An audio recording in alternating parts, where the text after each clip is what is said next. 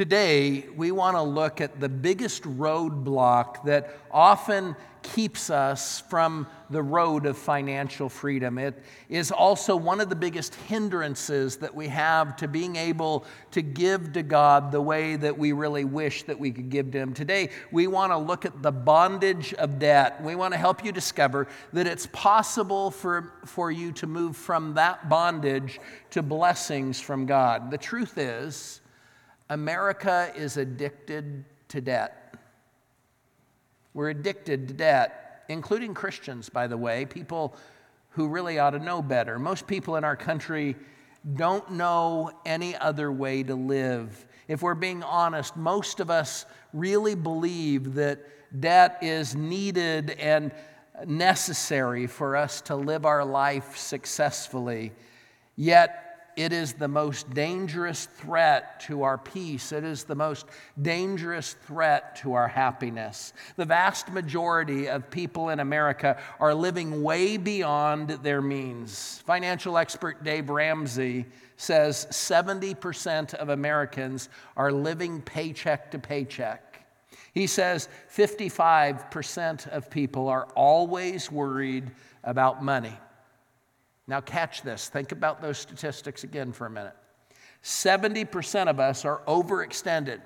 70% of us are in trouble living paycheck to paycheck. And 55% of us are always worried about the fact that we're in financial trouble. You realize what that means.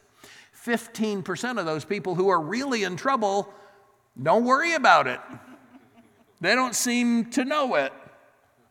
And the last couple of years have been a huge wake up call. I mean, tons of people had just been hitting the snooze button about their financial situation. The economy has caused some to wake up and uh, begin to take steps to correct it. And some are doing a good job of that. And if you are, great. And I want to encourage you to continue. But many people are still hitting the snooze button and are still believing that they can somehow postpone the inevitable. And in some ways, the government is still hitting the snooze button. Let me give you some statistics about our country. As of 2 o'clock on Friday afternoon, our national debt was over $22 trillion. You see the numbers there. And that's as of Friday. In fiscal year 2018, we went into debt at a rate of just under 3.3 billion dollars a day. We went into debt at 3.3 billion dollars a day, and interest alone on our national debt is about 1.1 billion dollars a day. That's billion with a B. Now let me put that into terms that you can understand. Each citizen of the United States share of our national debt right now is about $67,000. Could you all just write a check for 67,000 right now for everybody in your household. That's up more than $18,000 per citizen since 2012 when I last gave you these statistics. Each taxpayer's share is over $180,000 and that's up $45,000 over $45,000 per taxpayer since 2012. Our national debt is really bad. It's a huge problem. I think we know that. We know it's mortgaging our future, it's mortgaging our children and our grandchildren's future, and that's true of our national debt. It's also true of the debt of the American family. It's true of personal debt also. Many kids will not go to college or they will amass huge student loans because their parents are so deeply in debt they can't help their kids with college. We have many other people who will find themselves completely unable to retire because of the debts that they have undertaken. And some who are counting on an inheritance from their parents to fund their retirement are going to find that there won't be much left when they pay off their parents' debts. Debt is a subtle and a deadly snare. Like a bear walking through the woods, you don't see the trap or feel the snap until it's too late. Most people have no idea what they're doing until it's done. They don't know what they're doing until it's done. It's like signing papers for that new house or that new car. You remember when you did that? You went in, you went into that office and you signed papers for that new house or for a new car, and uh, you walked out of the office and you drove the car off the lot, or you had the keys to your new house, and you wanted to be happy, you wanted to be excited, and you were, but there was something else. There was something inside of you, something deeper that thought, What have I done? What in the world have I done? But you kept walking, you decorated the house, you kept driving the car, and eventually you started feeling better. Now, did you feel better because your situation had changed? No. You felt better because we are all masters at talking ourselves into stuff. We have become experts at rationalizing even the irrational. And the truth is, eventually we all have to wake up to the reality of the financial mess that we've created. And I need to say, there was a time when it was mostly young adults that were struggling because of debt. That's no longer the case. At age 39, Elizabeth Amarine went back to school and got uh, a PhD in neuropsychology. She's now 72 years old, and the student loans from her education are still with her today. Amarine's career opportunities turned out to be less rosy than she had hoped, and she has long struggled to pay back her student loan, and that has allowed the debt with interest to balloon from $50,000 to over $185,000 today. And she's 72 years old. According to a government report, student loans for seniors like Amarine have jumped 550% in the last 10 years. Seniors now owe more than $18 billion in student debt. And unlike other forms of debt, uh, student loans cannot be discharged in bankruptcy. In fact, government can even come after your Social Security fund if you don't pay back your student loan. Debt is a subtle yet deadly snare. It appears absolutely harmless, even helpful when you're signing on that dotted line, but it's not. In chapter two of his book, The New ABCs of Financial Freedom, Barry Cameron tells you that he wants to teach us to hate debt. He wants us to learn to absolutely hate debt. And most people when they read that, they think, I already do. I already do hate debt. But people who say that they hate debt are still going into debt. They're still uh, accruing more and more debt. So you'll want to read chapter two. You'll want to read his chapter on the bondage of debt because I'm really not repeating most of what he says there in the book today. But let me point out some important things about debt. First, debt affects everything we do. Debt affects everything we do. The Bible is really clear. The wrong view of money can absolutely ruin us. Look what it says in 1 Timothy chapter 6. Those who want to become rich bring temptation to themselves and are caught in a trap. They want many foolish and harmful things that ruin and destroy people. The love of money causes all kinds of evil. Some people have left the faith because they wanted to get more money, but they have caused themselves much sorrow. Now, I'm guessing if you are in debt or if you have been in debt, you have had much sorrow about your debt. You have seen how it has affected your life. Have you ever had this dream? Have you ever dreamed about just taking a year or two away from your job and finding some gorgeous beach somewhere to live on and to just hang out with your spouse and your kids for a while? And have you had that dream? Why don't you do it? In truth, the answer is because of your debt. It's because of your debt. And if you don't think that you're materialistic or you don't think you're in bondage to debt, I want you to imagine this scenario. You're asleep one night and you wake up, and Jesus himself is standing at the foot of your bed. It's Jesus. He's standing there at the foot of your bed, and he says to you, Here's what I want you to do. I want you to sell everything you have. I want you to pay off your debt. And I want you to go to South America and I want you to minister there for me for the next five years. Okay? Now, here's the thing it's Jesus. And he's told you directly what he wants you to do. There's no question about that.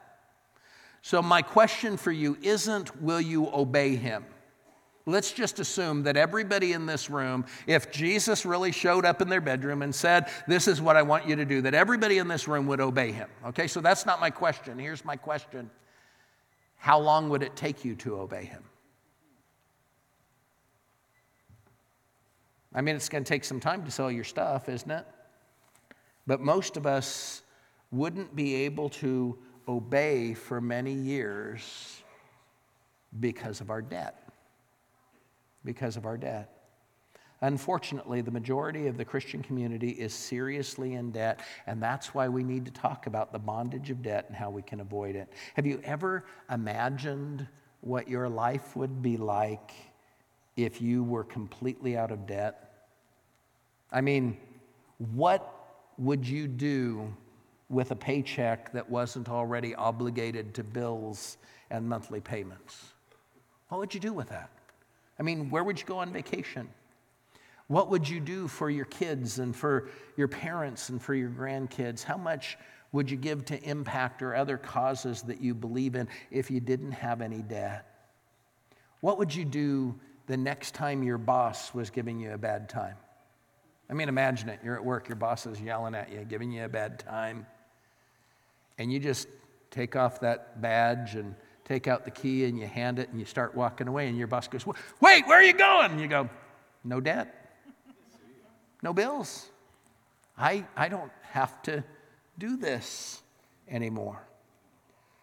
So, why can't we do all of those things? Because of debt and obligations, miserable, worthless, ridiculous, life killing, happiness destroying debt.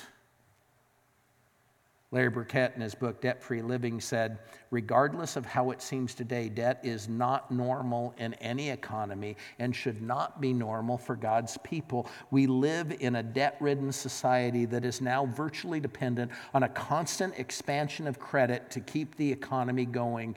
That is a symptom of a society no longer willing to follow God's direction. In his book, priceless. Dave Ramsey said, Too many people buy things on the lay awake plan. They buy things on the lay awake plan, and if you keep living a, a debt based life, you're going to keep laying awake at night for a long time. So, what do we need to know about debt? Our ABC book gives us some ways to remember how dangerous debt is. He gives us some acronyms. He says that this is what you should think of before you borrow money debt is a dumb explanation for buying things. That's what debt stands for a dumb explanation for buying things. Or he says debt stands for don't even buy that. That may be a better one. Don't even buy that. He suggests we learn to live within our means and we only buy things that we can pay cash for. He says cash stands for cash always saves heartache. And I think that's true. So, the first thing that you need to know about debt is it affects everything you do. It affects everything you do. It affects your, the choices you make. It affects your family. It affects your attitude. It affects everything you do. Second, it's fair for us to point out something else about debt. The Bible doesn't forbid debt, but it does discourage it. The Bible doesn't forbid debt. Look at this verse from Proverbs 22. It's also on the back of that go to jail card that you were given when you came in. The rich rule over the poor, and the borrower is servant to the lender. The verse says something very, very clearly. When I'm in debt, I am a servant to someone other than God. When I'm in debt, I'm a servant to someone other than God. I, I have to find a way to pay U.S. Bank home mortgage. That's who holds the mortgage that we're trying to pay off on our house. I am their servant until my mortgage is completely paid. And I want to serve only God. And as long as I have debt, I'm serving those who I owe money to as well as God. Now, God doesn't forbid debt, but look at some of the things that the Bible says. And I've listed some scriptures that you can look up on your own later and do a little Bible study on this. But it says that Israelites made loans to their brother Israelites, to other uh, members of God's people. If they were allowed to loan each other money, then that can't be completely forbidden. The Bible did forbid charging interest to the poor. Did you know that? The Bible forbids charging interest to the poor. You can try calling your credit card companies and telling them that and see if that works. The longest term debt in the Bible was seven years. It was seven years. And at the end of seven years, it was forgiven, by the way. The Bible also discourages co signing alone. The Bible says co signing is not a sin, but it is stupid. It's not a sin, but it is stupid. Look at this verse, and some of you have lived it, so you'll understand it. Whoever guarantees to pay someone else's loan will suffer. It is safer to avoid such promises. It's safer not to make the promise by co signing. Here's why co signing is stupid. You understand when someone comes to you and says, Will you co sign the loan? That means something. It means the bank doesn't think that they should loan them money. They're too big of a risk for the bank to agree to loan them money. That's why they need a co signer. So when you co sign, you are taking a risk that the bank isn't willing to take. And so that's why whoever guarantees to pay someone else's loan will suffer. By the way, I didn't say this in the other services, and it's not on your uh, translation back there either. Uh, so, but when somebody says to you, um, co-sign my loan, why don't you just say, oh, instead, why don't I just give you the money instead? Some of you are thinking, well, because I don't have that kind of money to give. Exactly. So don't cosign. Don't cosign, right? So the Bible doesn't forbid debt, but it does discourage it. But the primary thing that I want you to know about debt is this God wants us to be debt free. God wants us to be debt free. Not only does God want us to not be servants to people that we borrow money from, but He wants to place us high above the people of this world. He wants to bless us in such a way that people recognize that it's Him that's blessing us and they give Him credit for that. Look at this uh, first couple of verses from Deuteronomy chapter 28. If you fully obey the Lord your God and carefully follow all His commands I give you today, the Lord your God will set you high above all the nations of the earth. All these blessings will come upon you and accompany you if you will obey the Lord your God. Now, notice, according to verse 1, we are set above the nations when we fully obey God and we follow his commands. Not just the commands that we like, but all of them. And verse 2 says, All the blessings come when we obey him. And so, if you aren't feeling like God is blessing your life right now, maybe it's because you're not obeying Him right now. Because blessings accompany obedience. That's the clear teaching of Scripture in the area of finances and every other area. Blessings accompany obedience. But when we do obey, Look at what the passage says will happen. Skip down in uh, Deuteronomy 28 to verse 12. Here's what it says The Lord will open the heavens, the storehouse of his bounty, to send rain on your land in season and to bless all the work of your hands. You will lend to many nations, but will borrow from none. The Lord will make you the head, not the tail. If you pay attention to the commands of the Lord your God that I give you this day and carefully follow them, you will always be at the top, never at the bottom. Do not turn aside from any of the commands I give you today to the right or to the left, following other gods and serving them. He is going to open the storehouse of blessings. He's going to give us what we need and beyond what we need. If we pay attention to His commands, we will always be at the top, never on the bottom. And notice, uh, not only does God want us to be debt free, He wants us to be lenders.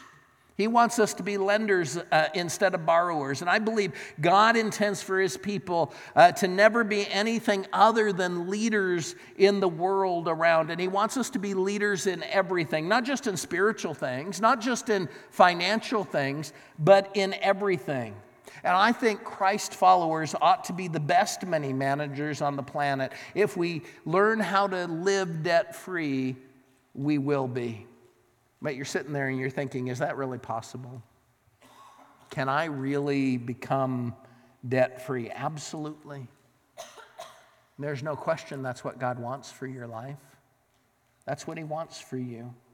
And there's no question that He's willing to help, that He's willing to do whatever it takes to help us if we follow His wisdom and follow His commands. We've got to follow his wisdom and commands. And I know it's hard to believe and it isn't easy to do, but you can get out of debt completely. Not just your school loans, not just your credit cards, not just your car payments, but even that mortgage. You can get completely out of debt. You can do it. Let me help you get started by giving you seven practical ways to dump debt. Okay, seven practical ways. Um, take notes on these. First, put God first in your life. Put God first in your life. That's where we start. I mean, trust Him fully. Put Him first. Don't make the mistake of waiting to obey God's command to give until after you have paid off your debt. As I said last week, honor God first. Deuteronomy 14 tells us that the reason that we're supposed to give at least 10% uh, or a tithe is so that we always put God first in our life. That's one of the commands that we need to obey if we want God to bless us. Here's the second one. Quit borrowing money. Just stop. Quit borrowing money. Decide to cut up your credit cards and to quit using credit cards at all. Decide to quit financing cars, to quit refinancing your house, quit using that equity line of credit. Just completely quit borrowing money. You can't get out of debt if you don't quit borrowing money. Third, Use the debt snowball. I learned this from Dave Ramsey and Financial Peace University, which, by the way, we'll be offering again uh, after Easter of this year. But you list all of your debts in descending order with the smallest payoff at the top. And you don't worry about the interest rates or anything else. You just write the smallest balance first and keep moving down the list. And you target paying off the bill with the smallest payoff first. You pay the minimum on everything else, and you put as much money as you possibly can on that first one. When you pay it off, then you move all that money you've been putting on the first one to the second one. And you, you just keep moving down the list. And as you move down the list, that snowball just builds, and you're putting more and more money. And pretty soon, you're putting a massive amount of money on one bill, and you're succeeding and you're getting out of debt. It is a great way to do it, and it's very encouraging. Number four, find more money to pay off debt. Now, I wasn't really thinking of going into the couch cushions and finding change, but you can do that. I mean, that's one way and put all that money towards debt. But um, don't be satisfied just paying what you have in your budget to pay your debt with. Find more money to pay off debt. Let me give you three ways that you can find more money. The first one sell things. Sell things. Most of us have stuff sitting around that's worth some money. Sell some of it jewelry and guns and computers and cars and stuff in your basement and your closet and your garage. Sell it and pay down your debt. Next one cut expenses. The author of the ABCs gives you a whole list of ways that you can do that and uh, cut uh, your expenses and make them lower. And basically, you do anything you can to live cheaper so that you can pay off debt. And the last one is get a second job. Get a second job. Dave Ramsey suggests getting a temporary uh, part time job delivering pizza, or today it might be driving Uber, and you put all of the money you get from that job towards debt reduction. One of our friends in Arizona did this. He uh, worked early in the morning until mid afternoon, and then he got a second part time job working at a hardware store in the late afternoons and the evenings. And he did that, I think, for about 18 months. And uh, they put all of that money towards debt. And he would tell you it wasn't easy, that it was hard working two jobs, but he would also tell you it was worth it uh, to do that for a short time so that they could be debt free for a lifetime. So be creative, find more money to pay off debt with. And then, number five, keep the debt free value high. Keep the debt free value high. The reason that we're, on, uh, we're in debt is because we have allowed other values to become higher priorities to us. Let, let's face it, I think everybody in this room who's in any kind of debt has a debt free value. You really want to be debt free, you value that. The problem is, you also value owning a home. And so, uh, being debt free takes a back seat to owning a home and you value going on vacations and so sometimes the debt-free value moves down so that the vacation value can go up and so what i'm saying is you have to keep the debt value high. And remember, when uh, those other values come up, it's going to seem so logical to borrow money but the debt free value being high can help you not do that. Number six, establish an emergency fund.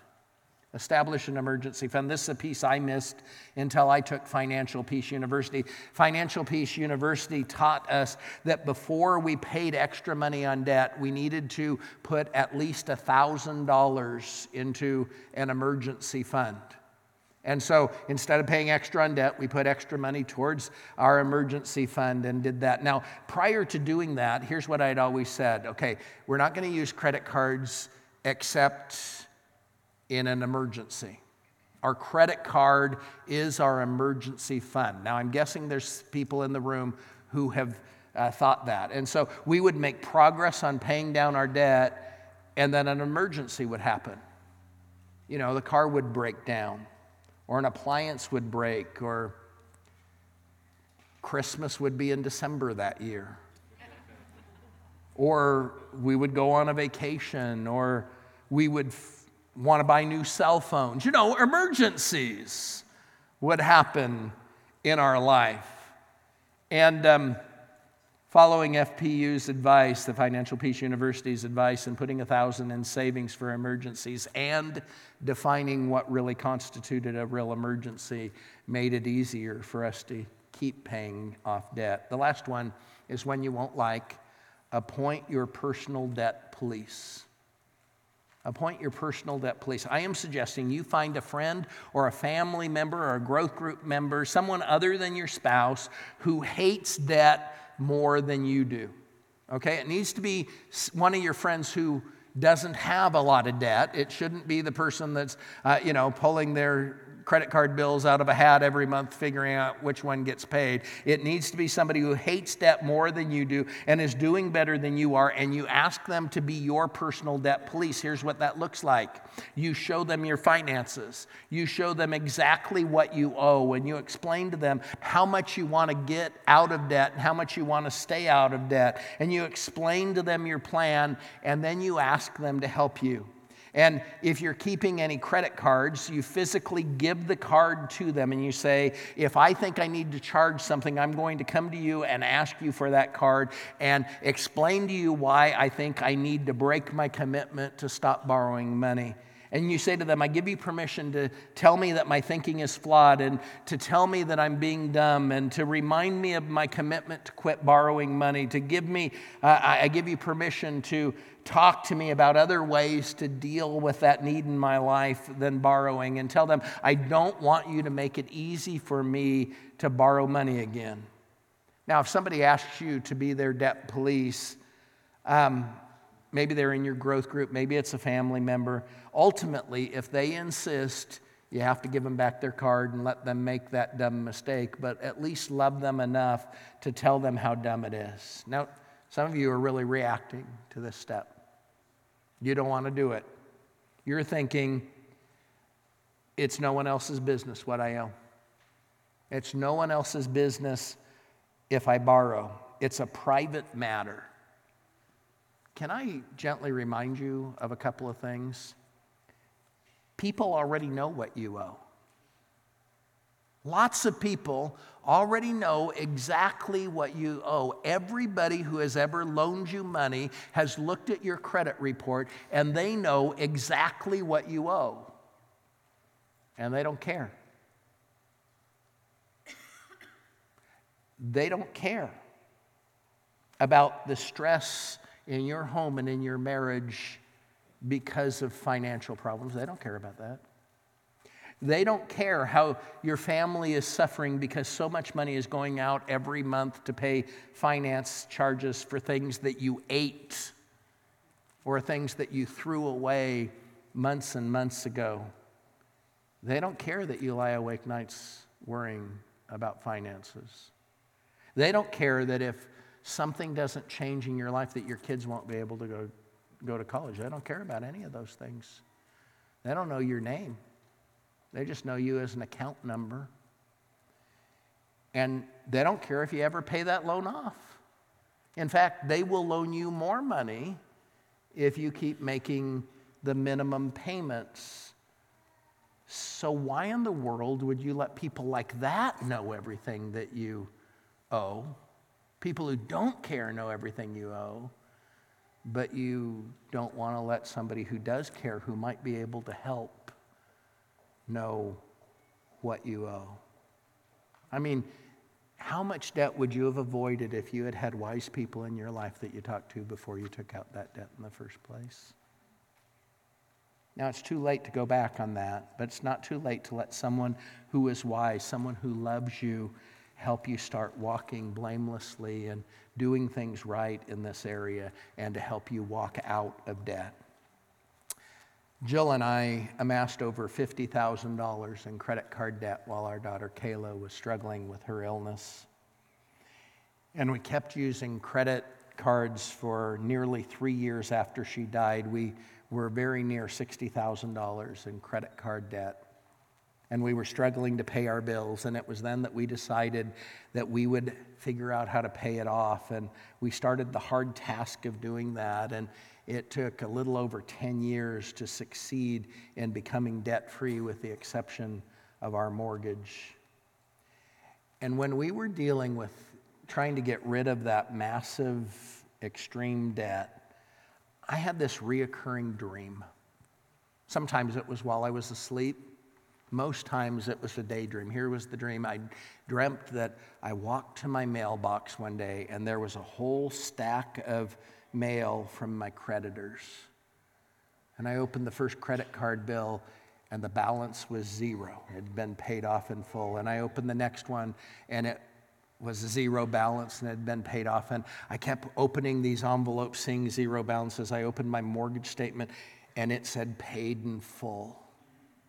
In my daydream, some wealthy person who loved me paid off all of my debt. I went from being massively in debt to being debt free in one month in my daydream. Never happened financially. Financially, that's not how it happened. I mean, Jill and I had to do the hard work of paying it off little by little, and I can tell you that the hard work has been worth it. We are so much more at peace today, and uh, we don't fight about money, and we're able to do far more for Jesus. But it didn't happen because some rich person just paid off our debt all at once. That's not how it happened financially. But it is how it happened for me spiritually. Spiritually, that is how it happened. You see, the greatest debt any of us will ever have is our sin. Scripture is very clear that because I've sinned against God, that the price I owe God is eternal condemnation, it's death. And Jesus came and he died so that we could be debt free for eternity. He came and with one action, paid off the price that we owed God. Colossians 2 puts it this way when you were spiritually dead because of your sins and because you were not free from the power of your sinful self, God made you alive with Christ. And He forgave all our sins. He canceled the debt, which listed all of the rules we failed to follow, and He took away that record with its rules and He nailed it to the cross. I am debt free spiritually because of Jesus. And if you're here and you're not debt free spiritually, if you don't know for sure that He's taken away all of your sins, I, I just pray that you'll stop by our Next Steps canopy after the service because you can leave here spiritually free, spiritually debt free. And not only am I debt free spiritually because of Jesus, but with his help, with using his wisdom and following his commands, I can be debt free financially also. I'm working towards that, and you can do that too. So, how about you? What's it going to be? Bondage or blessings? Distress or freedom? Let's pray.